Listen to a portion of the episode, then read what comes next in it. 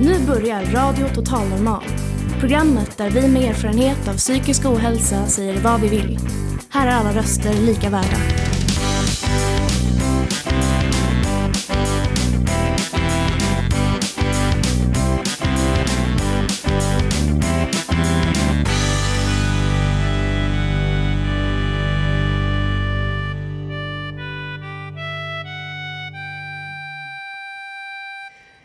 Hej och välkomna till Radio Total Normal, ditt psyke i etern.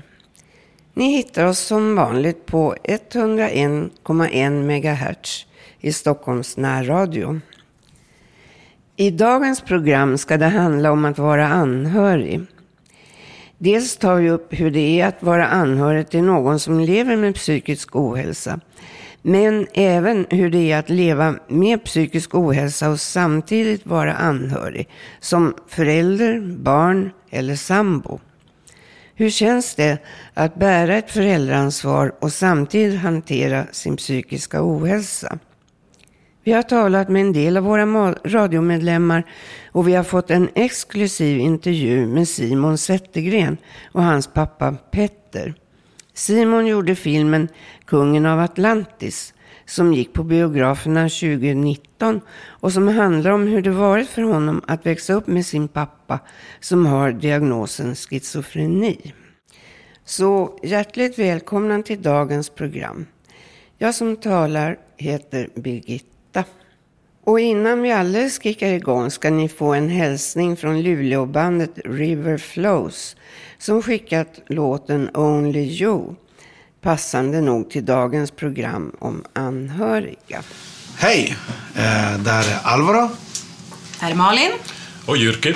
Och vi är Riverflows. Och vi skulle vilja skicka den här hälsningen till våra vänner i Radio Total Normal som kommer att spela vår låt Only You. Och som handlar om Only You handlar om, eh, ja vad handlar den om? ja, kärlek. Kärlek handlar den om ja. såklart. Yes. Eh, tack så mycket för att ni ger oss den här chansen att spela upp våra låt och vi önskar er alla en riktigt trevlig eftermiddag. Med vänliga hälsningar från Luleå. Riverflows!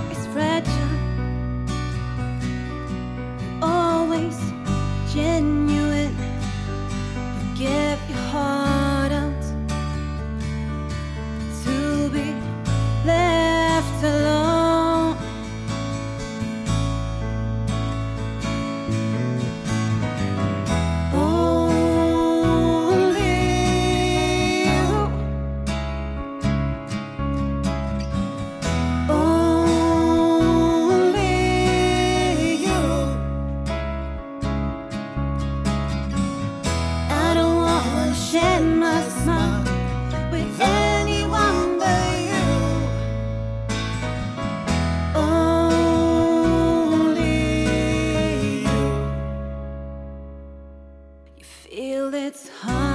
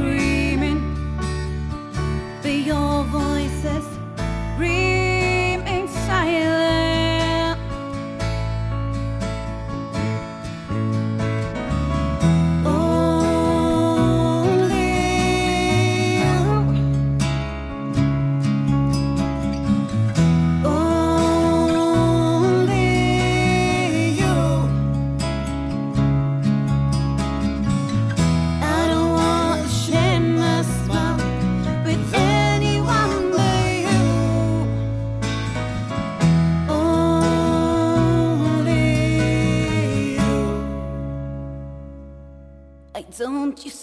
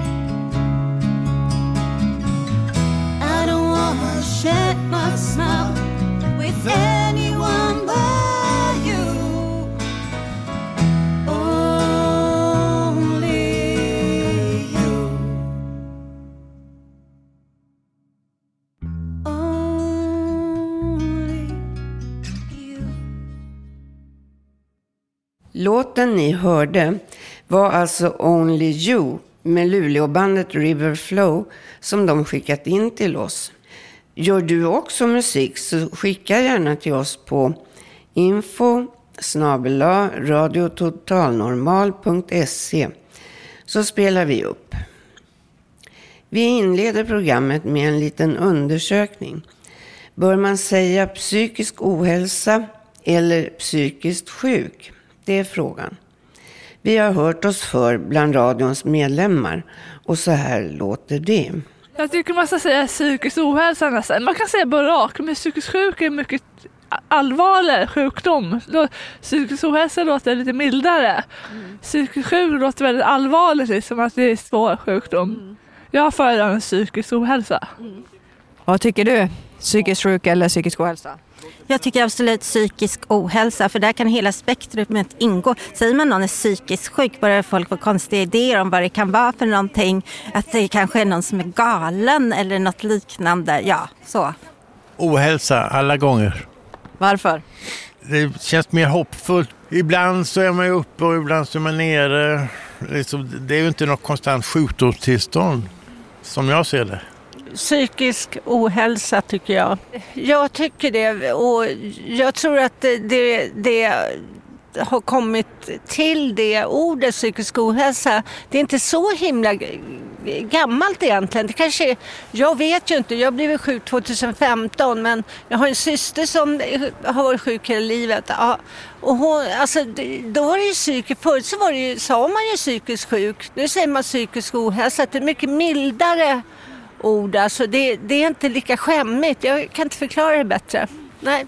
eh, psykisk ohälsa för det för jag tycker att eh, säger man sjuk, psykiskt sjuk, det blir som en dömande på något sätt. Och det låter som man är sjuk tills vidare eller för alltid. Medan eh, psykisk ohälsa det låter som man, ja man är nere men man kan bli bra igen, låter det som. Och det kan vara något tillfälligt och har man även psykisk ohälsa så är man ju själv medveten om att man har lite svårt just nu. Men eh, vi jobbar på att bli bättre, tycker jag det låter som. Och det låter vänliga, inte dömande och man måste också tänka på att en människa har en sjukdom och är inte en sjukdom.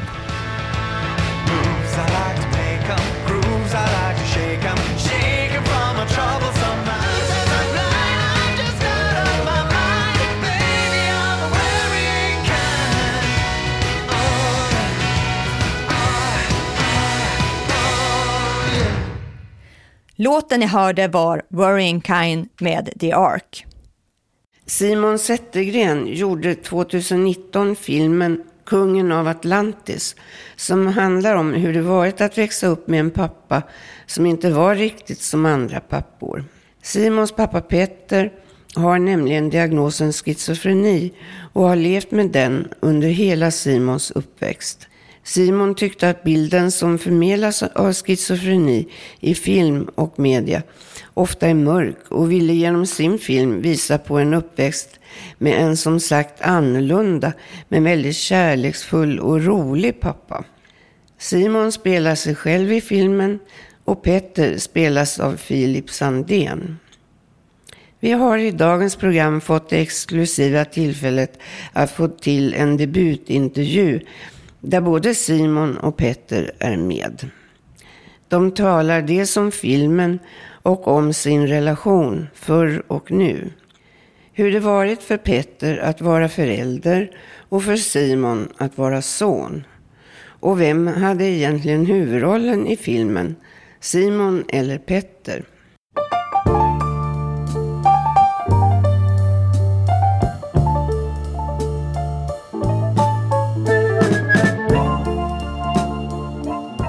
Va? Jag har svårt att säga objektivt. Ja men det förstår jag eftersom det handlar om dig. Du var ju huvudpersonen. Det måste vara väldigt eh, ja, speciellt att se sig själv Ja, som huvudroll i en film. var. Ja, var, det var inte Simon? Ja, okej. Ja, det kan man säga.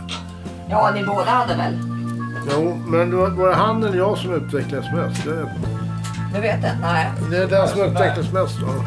Vem som, nej, det är frågan. Det kanske ni inte vet. Det får ni kanske diskutera er fram till vem som utvecklades mest. Det, det, det här är ju perfekt poddmaterial. Ja, men det är ju det. Sparar. Sparar. Prata inte för mycket. Jag tror jag gör så här så blir det så tar man in ljudet. All right, just Jag det. som en, en bom, bomman. Jaha, Ja. all right. Ja, okej. Ja.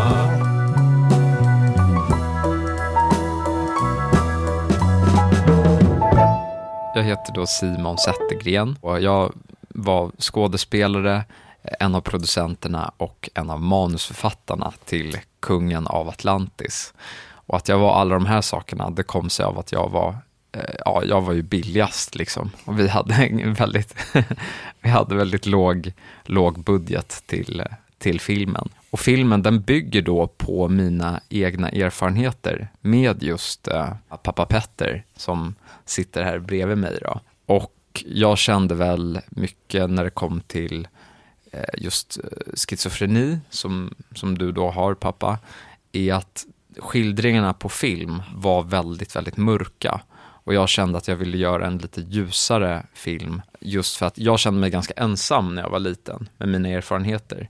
Och då ville jag att andra skulle få känna sig mindre ensamma. Plus då att jag ville göra en lite ljusare skildring med en väldigt charmig pappakaraktär som, som var då psykiskt sjuk. Just för att så som jag känner dig farsan så är du en, en glad skit liksom. Det är väl lite bakgrund så. Hur kändes det för dig då, Petter, när, när din son gjorde film om dig? Jo, det kändes bra. Jag vill påpeka att han, han tog titeln från min novell då, Kungen av Atlantis. Jag har fortfarande inte fått någon courtage för, för det. men men eh, sen vill jag bara säga att jag har inte schizofreni, jag har skridskofreni. Och eh, Skridskofreniförbundet, slår- jag har schizofreni, jag erkänner det. Men jag, jag har förnekat det in i det längsta. Men eh, Skridskofreniförbundets slogan är hellre ha det glatt på håll i sig än att gå i lera och sörja. Och, men jag är väldigt tacksam att du gjort den här filmen och eh, du har ju kämpat så, så, så in i bängen alltså med det här. Och jag tror, hoppas att du får eh, uppskattning. Det hoppas jag. Och du vet ju pappa att alltså jag, i början när jag skulle göra den, som jag minns det så ville ju du typ inte att jag skulle göra det. För det kändes kanske, som jag misstänker så var det väl lite så här att du ville väl kanske inte att man skulle vara helt öppen med det här. Men sen så minns, eller så som jag minns det så, så var det lite så att du såg på mig att jag verkligen ville göra det här. Att det var typ min, min stora dröm liksom. Och att jag kände att jag behövde göra det för att Alltså när jag var liten så hade jag önskat att det fanns typ en sån här film, så att inte, eller någon form av media, men för mig var det just film som jag arbetade med. Då. Och då kände jag att jag verkligen, verkligen behövde göra det här. Och jag tror att du såg det på mig, du får rätta mig om, om jag har fel, men att jag verkligen behövde göra den här filmen. Att det var min stora liksom, dröm. Och eh, jag tyckte det var så fint av dig, för du gav ju ändå typ din tillåtelse din blessing. Ja, nu blev det svengelska här, som, det gillar inte du. Men, välsignelse, tack. Men det måste jag ändå säga, det var väldigt stort av dig farsan. För att det är inte alla som hade gett det. Jag la ju såklart projektet på is där, när du bad mig. Ja, ja, ja. Tills du sa till mig att det var okej. liksom. Så det är jättestort alltså. Och sen också att du ändå har tagit det så bra med filmen för att det är klart den kanske inte är, även om jag har gjort det med kärlek och liksom mycket omtanke så den är ju inte bara smickrande såklart. Men, men jag minns ju, jag minns ju faktiskt att du blev extra glad när du fick höra att Filip Sandén skulle spela dig. Jag ska vara ärlig, jag, jag visste inte vem Filip Sandén var. Men, men, men, men jag, jag, när jag träffade honom då så, han, han verkar sympatisk. När ni två träffades så var det lite som att två ostoppbara krafter stötte i varandra eller vad man brukar säga för att du är en jäkel på att dra skämt alltså. Men han hakade ju på dem också. Så det var ju helt otroligt. Jag tror ni satt där en timme och snackade. Och bara garvade. Och du bara, "Ah, men har du hört den här då? Har du hört den här då? Men vad tyckte du om eh, hans karaktär av dig, Filip? Hur, hur var det att se sig själv? Jag tyckte han, han, eh, han- alltså han träffade bara mig en gång då. Det, det var där på Café String då. Och han bildade sig en uppfattning då.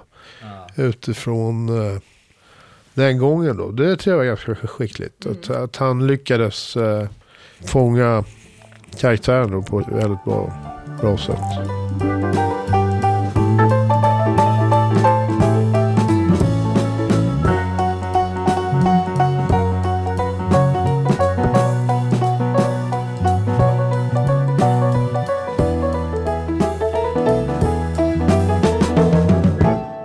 Men jag tänkte, du pratade, i- jag pratade i andra intervjuer just att du kände den här skammen och, och ensamheten. Kan du berätta lite mer om det, hur det var att växa upp då med Petter? Ja.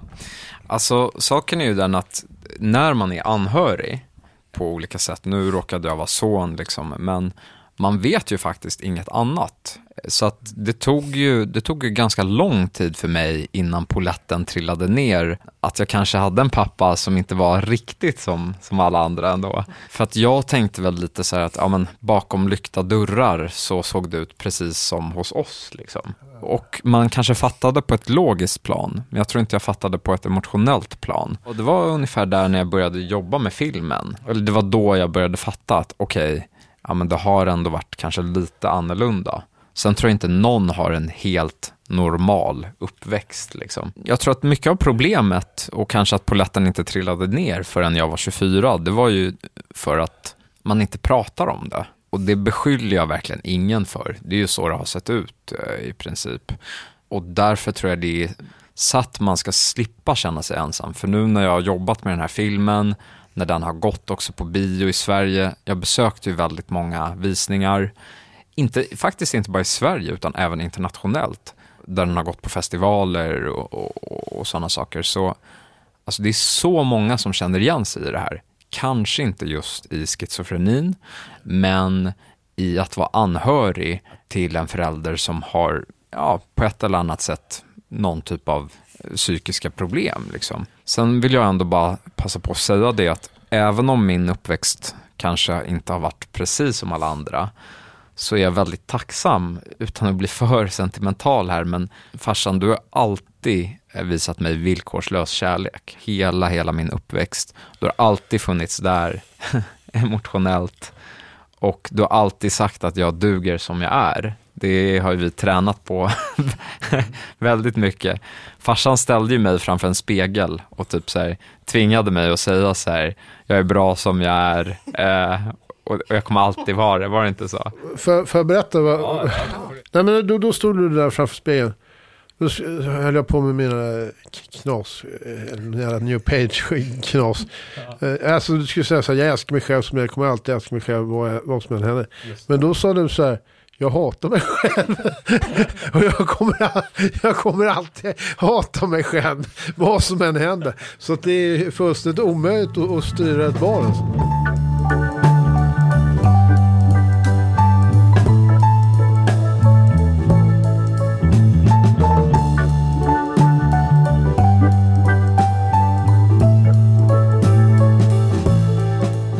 Jag, jag tror det här med skammen då. Jag, jag kände skam. Alltså. Jag, jag kände en jävla skam. Jag tror hela familjen, alla gjorde det. Alla runt omkring. Så, så det, det var inte så konstigt att också du kanske kände skam då, på något sätt.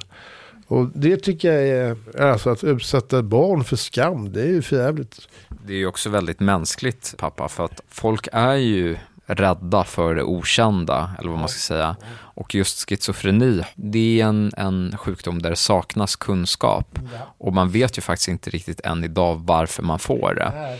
Så att, men jag har ändå märkt att genom att prata om det, alltså folk känner ju sig verkligen hjälpta. För att de känner typ att, ja, men, det är ju främst det här psykologiska, och, eller det emotionella, att man känner sig inte ensam längre. Nej. Och det är en sån enkel sak. Jag har i alla fall märkt att det har gett mig väldigt mycket Ja. och jag tror också att det ger andra väldigt mycket. Att det hjälper ganska mycket när det kommer till skammen också. Mm. Så jag tror inte det är så konstigt, för att knyta an till det du sa, att jag växte upp på det, på det sättet liksom, och kände den här skammen. För att det är ju på ett sätt bara naturligt. Alltså det man inte pratar om, det, det blir ju höljt i dunkel på något sätt. Och så uppstår ju skammen liksom.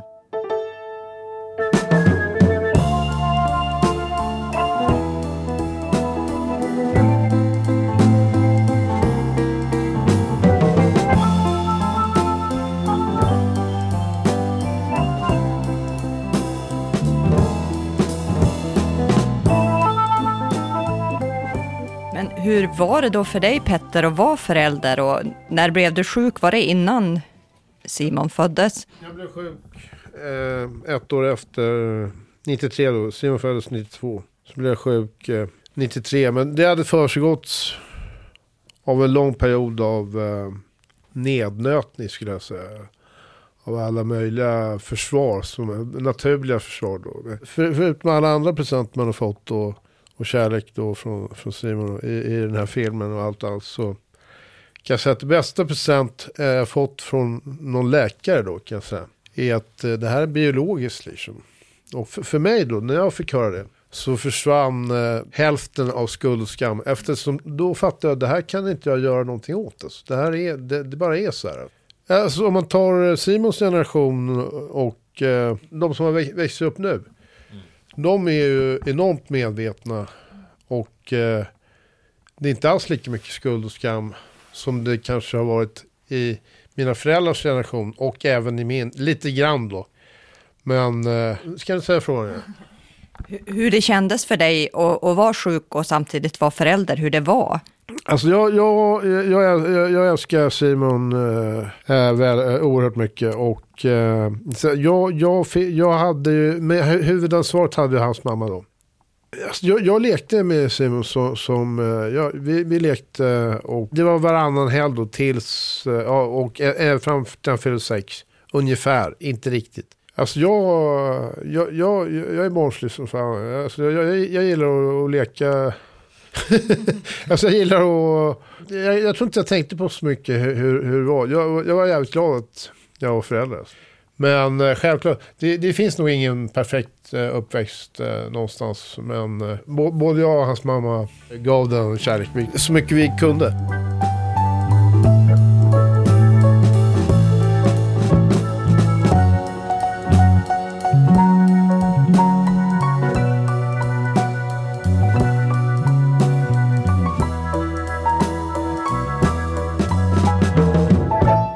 Men du berättade också lite grann just där om medberoende.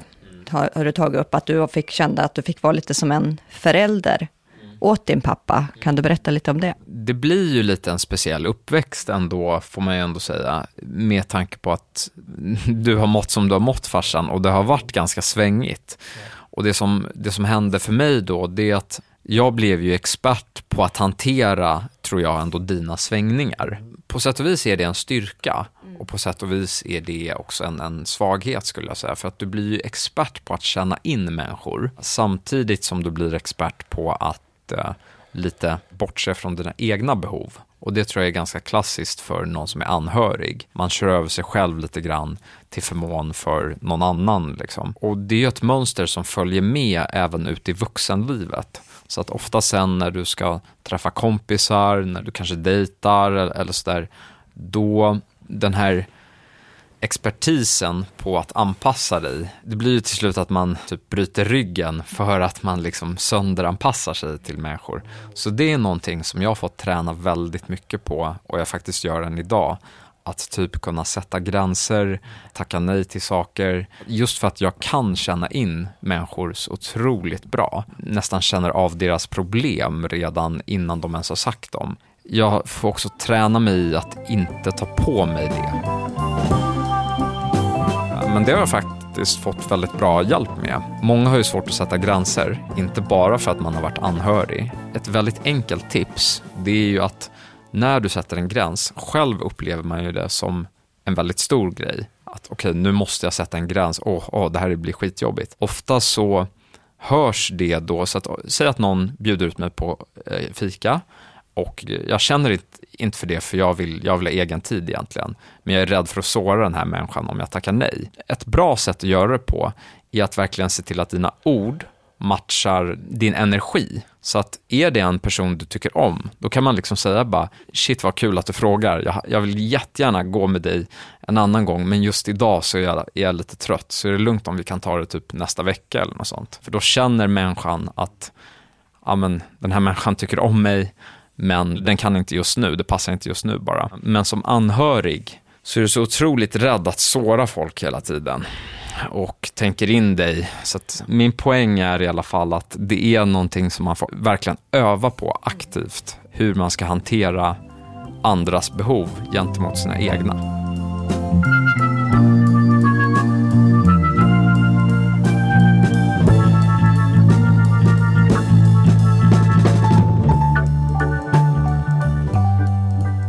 Hur, har du känt det att eh, Simon ibland måste vara en pappa till dig? Alltså inte hela tiden skulle jag säga.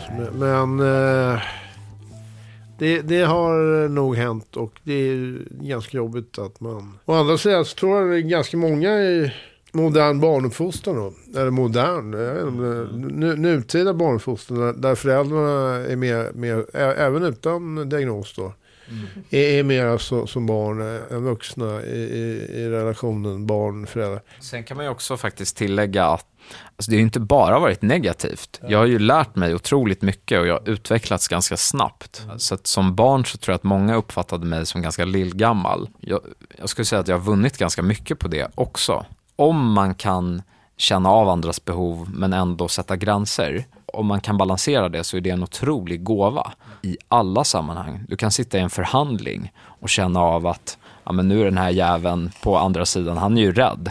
Han, han är nervös. Men, eh, och så kan du pusha på det lite om du vill. Liksom. Så jag har nog lite högre lön till exempel att tacka dig för. jag skulle ta del av det här.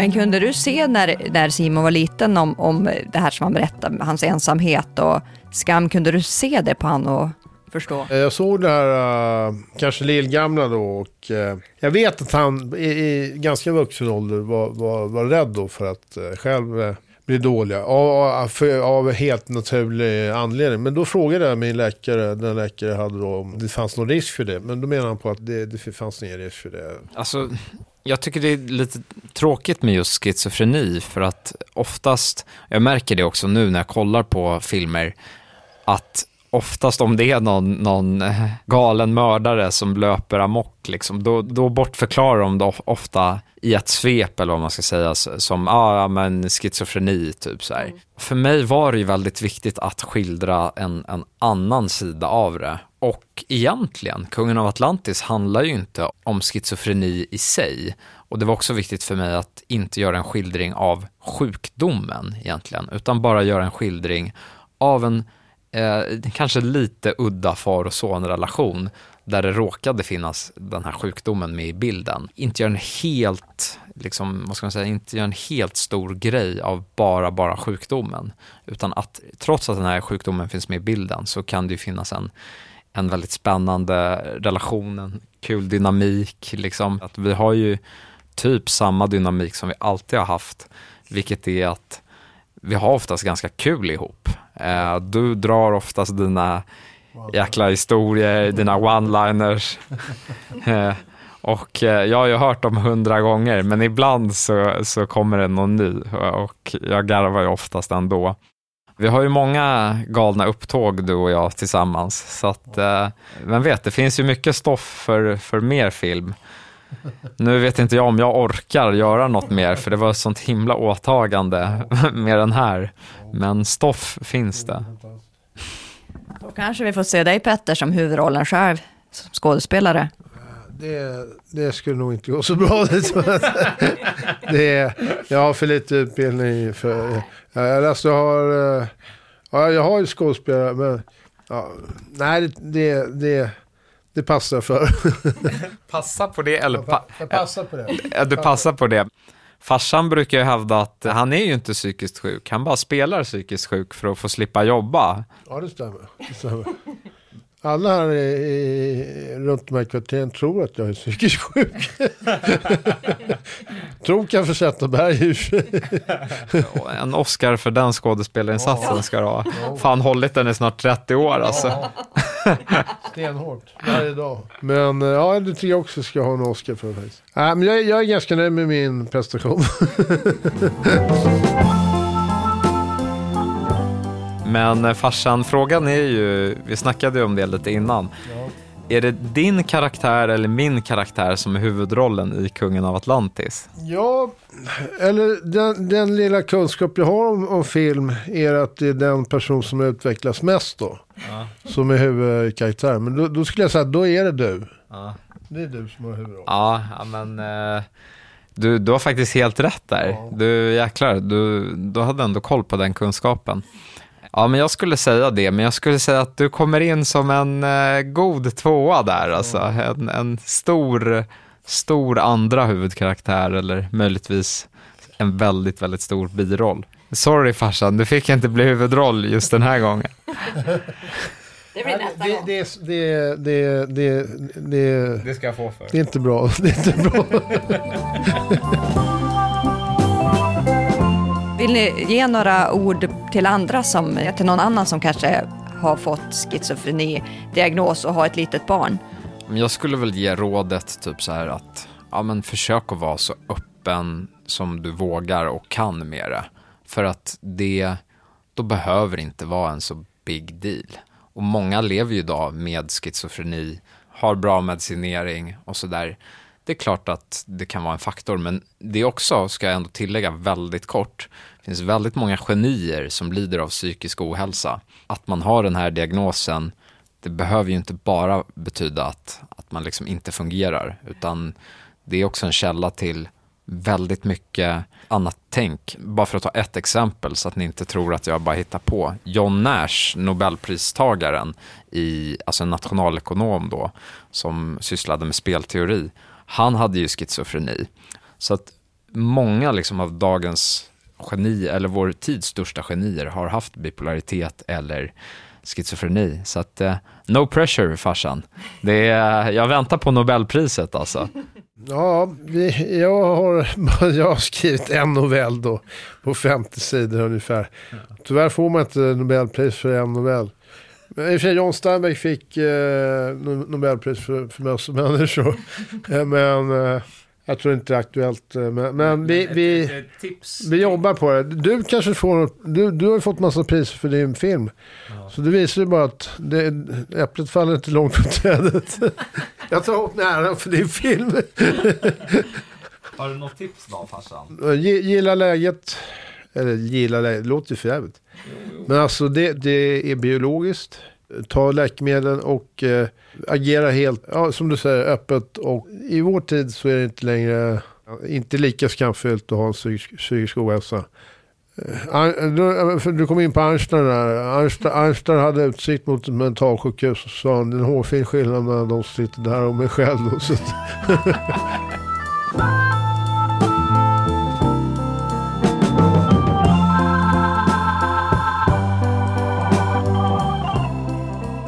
Den här eh, novellen Kungen av Atlantis som du har skrivit Petter, vad handlar den om?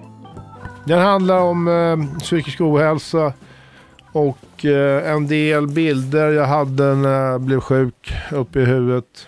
inom mig. Medan jag var på olika sjukhus hit och dit.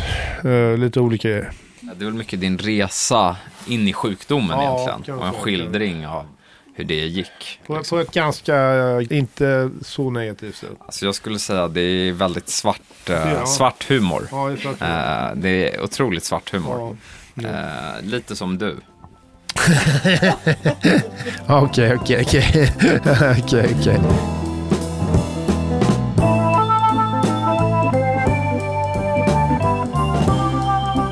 Kanske blir en hel bok och så blir det Nobelpriset till sist. Ändå. Det jag inte. Det tror jag inte. Men han hade 100 sidor då med som människor. Men det, det, jag, jag har bara 50 sidor. Då har du bara 50 sidor kvar. Det går bra.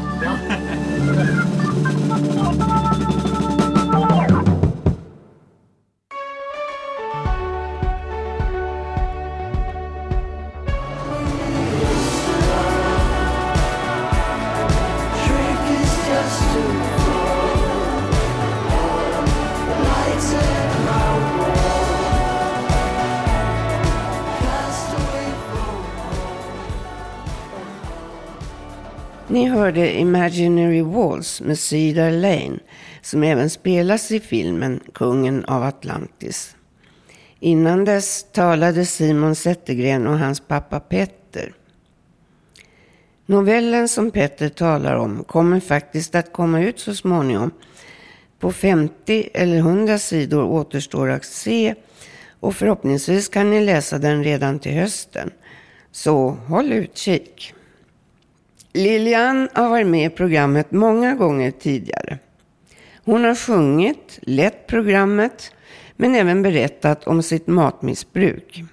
Idag berättar hon hur matmissbruket ter sig utåt och hur det påverkar hennes närmaste omgivning. Inte minst hennes make som hon bor med. På något sätt har jag väl alltid varit släktens svarta får. Det var ingen som förstod sig på mig. Men det var heller ingen som frågade något. Det kan ju i och för sig ha berott på mina föräldrars totala förnekelse av att jag mådde psykiskt dåligt. De skämdes. Själv sa jag ingenting, vilket gjorde mig ännu underligare förstås. Antagligen så kände sig väl släkten lite obekväm i min närvaro. Eh, eftersom ingen sa något till mig så är jag ändå ganska säker på att det pratades desto mer om mig. Själv har jag en väninna som inte på något sätt vill erkänna sin psykiska ohälsa, trots att den är helt uppenbar för alla andra. Och det finns ingen i hela bekantskapskretsen som vi pratar så mycket om som just henne. Jag har alltid själv medicinerat min ångest med hjälp av matmissbruk. Det lindrar för stunden, men ökar ångesten på sikt. När jag låg inne på sjukhuset så var det ju inte helt lätt att fortsätta matmissbruket, vilket jag ansåg mig behöva, då ingen medicin som jag fick hjälpte.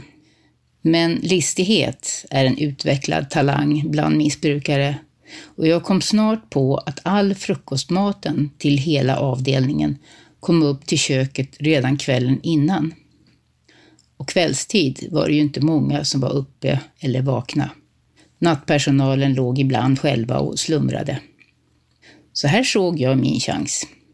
Så varje natt var jag uppe och käkade mackor med ost och skinka så det sprutade ur öronen. Varje morgon i flera veckor så hördes en ramaskrik i korridoren när frukostmaten var borta. Igen! Och alla satt hungriga och väntade på maten. Alla var riktigt arga. Någon måste ju ha tagit maten. Men så arga som de var hade jag inte en tanke på att erkänna. Och än till denna dag svävar de som minns i ovisshet.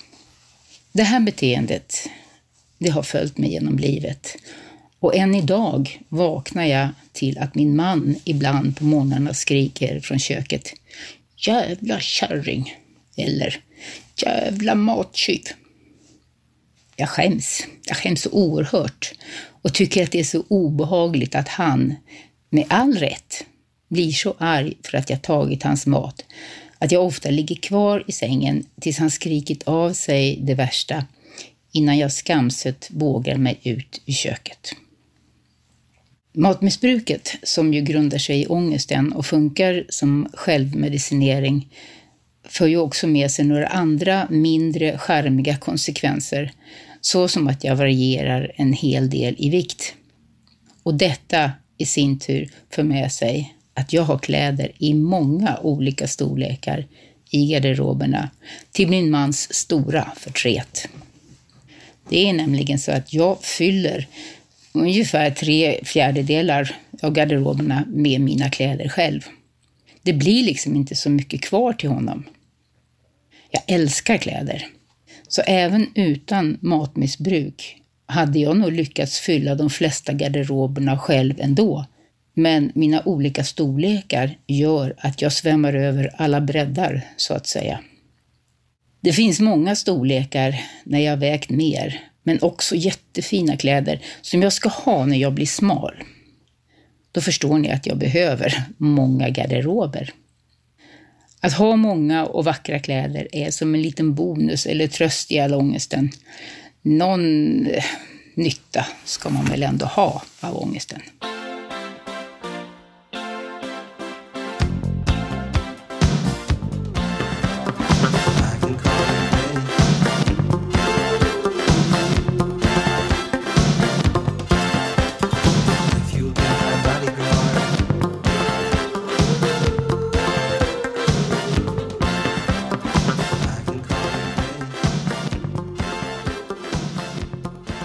You can call me Al med Paul Simon hörde ni där.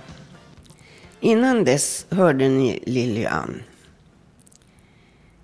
Felix är en annan som många gånger varit med i programmet. Han brukar tala om hur det är att ha Aspergers syndrom. Nu ska ni få höra honom berätta hur det var för hans föräldrar när det började gå upp för dem att de hade fått ett barn med autism. Min mamma visste tidigt om att jag inte var som alla andra barn och hon var jätteorolig för att jag inte tittade henne i ögonen eller kommunicerade som de flesta andra. Först gick min mamma med mig till en neurolog på Södersjukhuset. Neurologen kunde inte säga något. Sedan gick vi till en audiolog. Audiologen sa att jag hörde bra. Då kontaktade min mamma BUP. Men det var långa väntetider och en omorganisation av BUP. Det var bäst att söka privat hjälp. Mamma kontaktade Erika-stiftelsen. Det fanns mycket oro kring mig och ingen tydlig väg att gå. Det var en svår tid framför allt för min mamma. Min mamma var enormt säker på att jag var autistisk. Hon beslöt sig för att prata med min pappa. Så att han skulle bli uppmärksam på det. Att han också skulle fatta att jag var ett barn som behövde hjälp. Min pappa ville inte gå med på att jag var autistisk för han trodde bara att jag utvecklats i en annan takt. Det ledde till bråk mellan mina föräldrar. Min pappa skrek åt mamma för att han inte ville gå med på att jag var autistisk och att han tyckte att min mamma såg bara att jag hade negativa sidor istället för positiva. Min mamma skrek åt pappa för att hon tyckte att han var himla knäpp i huvudet. Enligt henne var min pappa mest fokuserad på sig själv och såg inte mig. Min mamma tyckte att min pappa var extremt dum som aldrig kunde tänka tanken att jag behövde hjälp, medan hon visste att jag behövde det. Min pappa har berättat för mig långt senare att han förstod mycket väl att jag var autistisk, men han ville inte erkänna det. Varken för sig själv eller för min mamma eftersom han hade det väldigt jobbigt efter skilsmässan och många var arga på honom och påstod att jag hade blivit autistisk bara för att han hade skilt sig. Därför ville han så himla gärna att jag inte skulle vara autistisk, för då skulle han erkänna mindre skuld. Han erkände att det var lite egoistiskt av honom. Men som tur är blev det som min mamma bestämt. Det fanns en spänning mellan mina föräldrar som tolkade min situation olika. Det är svårt att leva i ovisshet och inte ha en utstakad väg att följa. När jag var fyra år gammal såg min mamma en brittisk dokumentär om ett barn som gör ett Sunrise-program i USA. Hon bestämde sig för att sätta igång ett Sunrise-program för mig som skulle kunna hjälpa mig att komma ut i den yttre världen. Sunrise var ett föräldrastyrt program. Den ger makt till föräldrar och börjar göra något för sitt annorlunda barn. Sunrise är ett program som också ger hopp till föräldrarna. Hopp att det finns fantastiska möjligheter för barnet och att barnet har fantastiskt mycket att ge till världen. Vilket hjälper andra att förstå att det finns väldigt mycket inlärningspotential hos barnet även om det kan se annorlunda ut. Tanken med Sunrise är att barnet ska umgås en till en hela sin vakentid. Hemma på barnets rum. Umgås och leka med olika vuxna och så småningom även med barn. Det som underlättade för mina föräldrar enormt mycket var att det fanns människor som ställde upp för att leka med mig. Dessa människor visste mycket om hur jag hade det och hur mina föräldrar hade det. De som var inblandade i Sunrise var vänner, familjemedlemmar, personal från mitt dagis, folk från särskolan, elevassistenter och olika personer från grundskolan. Det underlättade för alla att alla delar av mitt liv visste hur man skulle närma sig både mig och mina föräldrar och att alla gjorde på samma vis. Det gjorde det effektivare för mig att utvecklas och komma ut i den yttre vanliga världen på ett snabbare och bättre sätt. Det är i sig hur bra som helst, för hur hade jag annars klarat av det om det inte hade varit så? Det var en väldigt viktig brytpunkt för mina föräldrar att ta kontrollen över vårt liv med mig och att kunna göra något vettigt. Att inte vänta på läkarbesök eller någon utredning eller expertutlåtande utan att faktiskt göra något för sitt barn hela tiden i vardagen. Min pappa sa att efter en kurs om Sunrise i London fick honom att känna sig superentusiastisk. Det krävde en hel del organisation och schemaläggning. Det kom och gick folk hemma hos oss hela tiden. Vi blev en udda familj, men det var lärorikt och Sunrise-programmet skapade en väldigt kärleksfull och tillåtande miljö. Father, Father,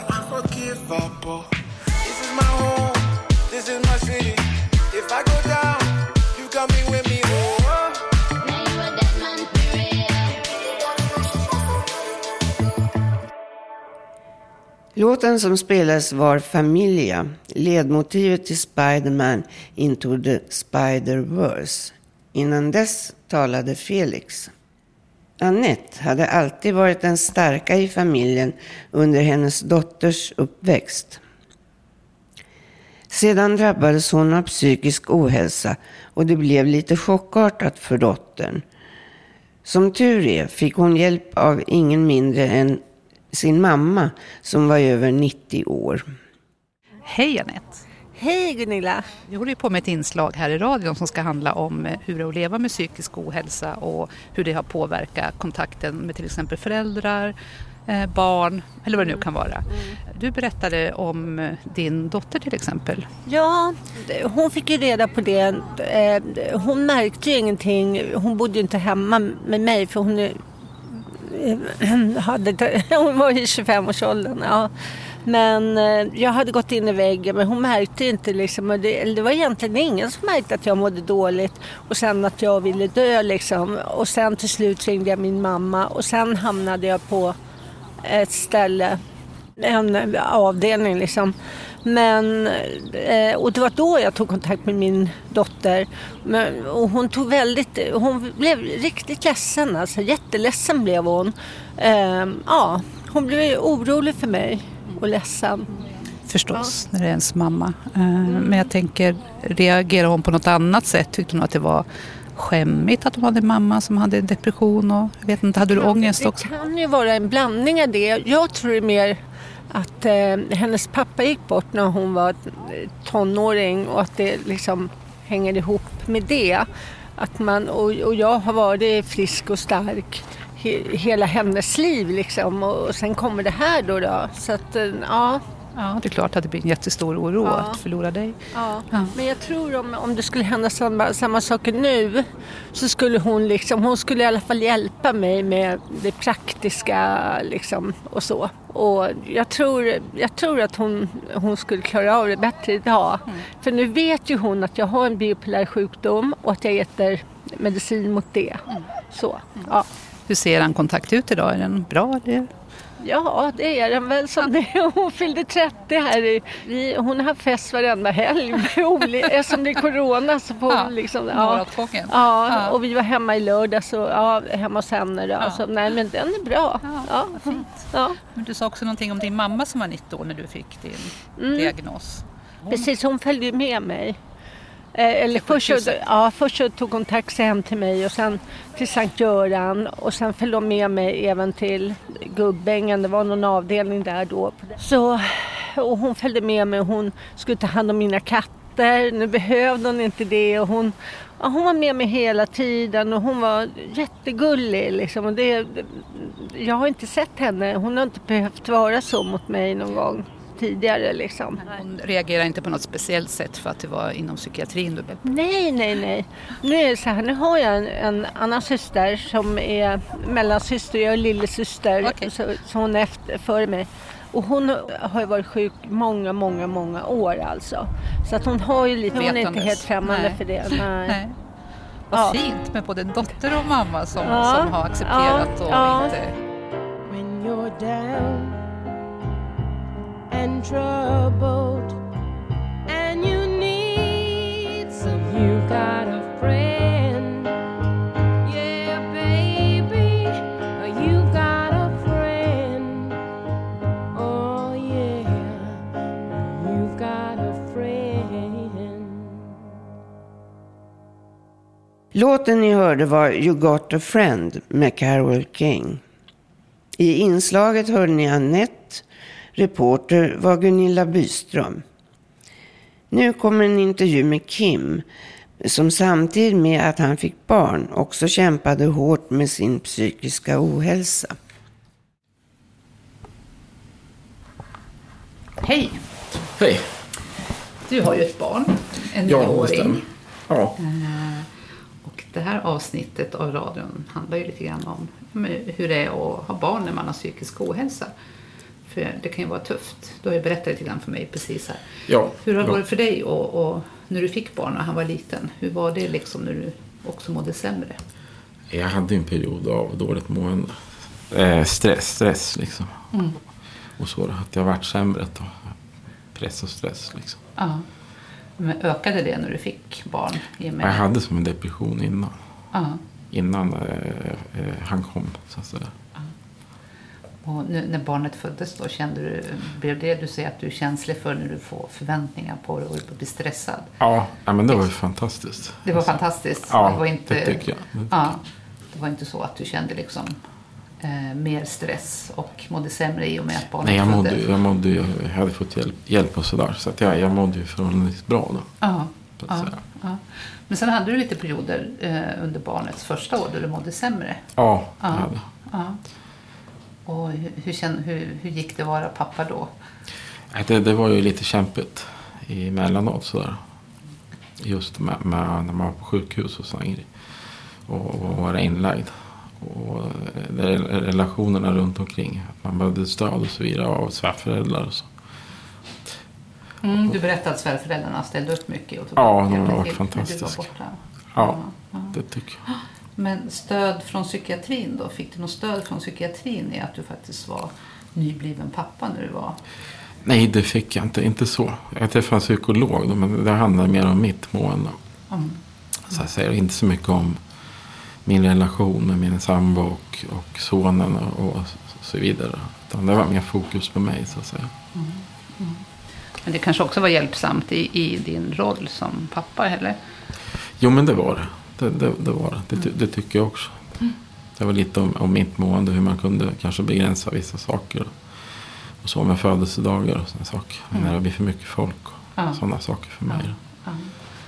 Men du, jag frågade dig förut här om, om, om, man, om ni blev kontaktade Mm. för att ni hade barn och du hade psykisk ohälsa. Blev ni uppringda? Blev din fru eller tjej, jag vet inte, blev hon uppringd någon gång av, av Eh. vården för att höra hur det var? Eller, eh, hur var det med det? Nej, Nej. Det, det blev inte så. Nej. Utan det här var mer fokus på mig och Ja. mitt, mitt mående. Ja.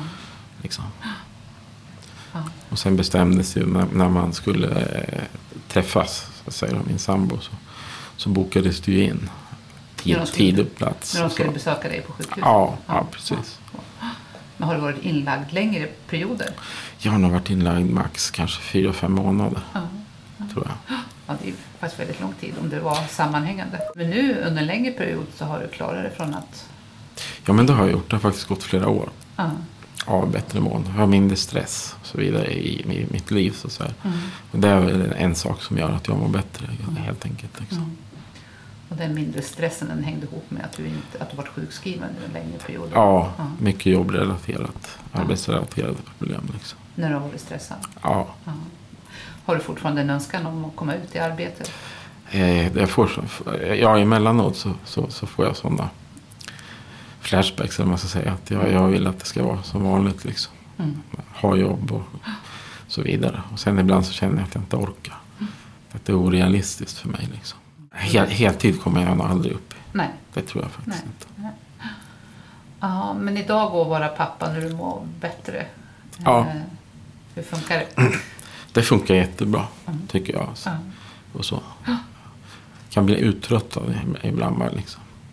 Men sen nu så är det det mest roligt faktiskt att se hur han utvecklas. Och, Mm. och sådana saker. Han börjar fått läxor och sådana saker också. Man får göra det också. Så då sitter du och hjälper till med läxor? Ja, ja det gör jag. Ja. ja. Men vad härligt ändå. Att Ja, en, ja men där. En jag. nioåring. Ja, Mm. ja. Ja. Tack snälla du för att du berättade. ja tack själv. Tack själv.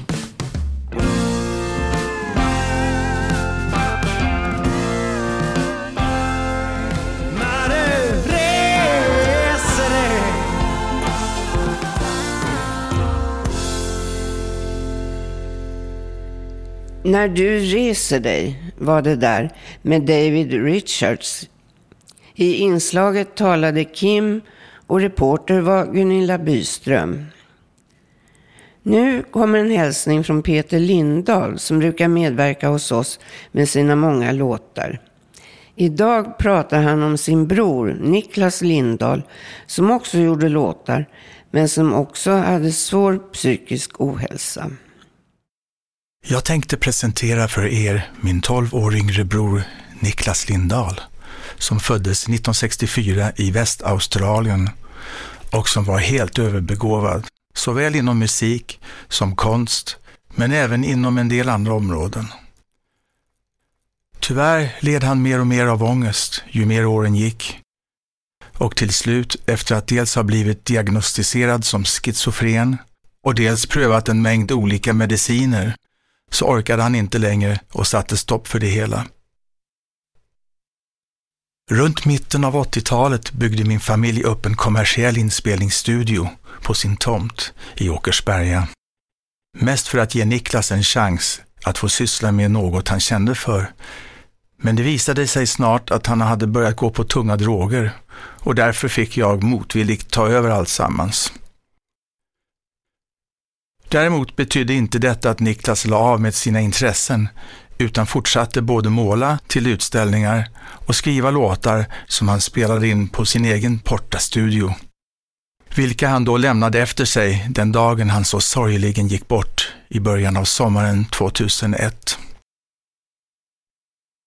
Niklas och jag samarbetade en del redan tidigt på 80-talet med att skriva och spela in låtar tillsammans.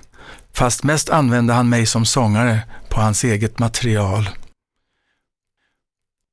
Senare på 90-talet gick han dock mer över på synt och blev bara skickligare och skickligare på det han gjorde.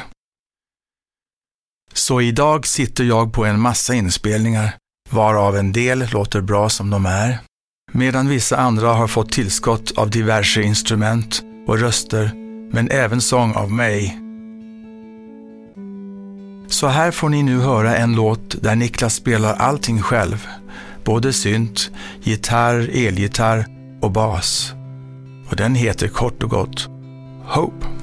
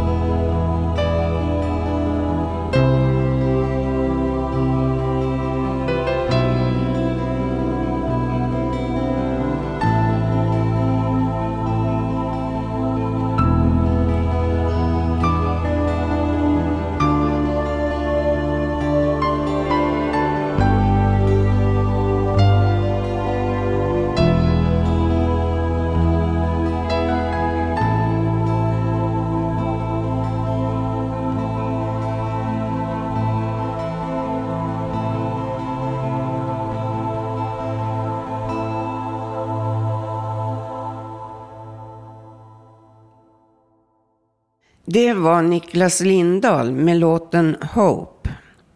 En bra låttitel att avsluta programmet med. För det här var faktiskt allt vi hade att bjuda på idag. Eh, nästa sändning blir den 27 maj. Då fortsätter vi med vårt anhörigtema. Missa inte den.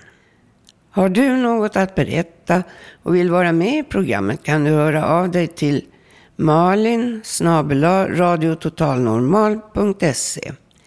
Det går att spela in på mobilen och skicka in. Du kan alltid lyssna på oss via hemsidan radiototalnormal.se.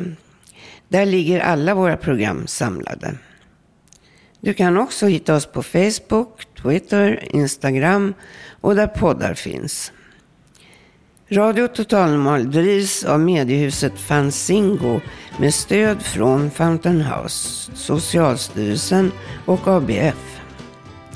Tekniker Johan Hörnqvist, producent Malin Jakobsson och jag som pratade idag heter Birgitta.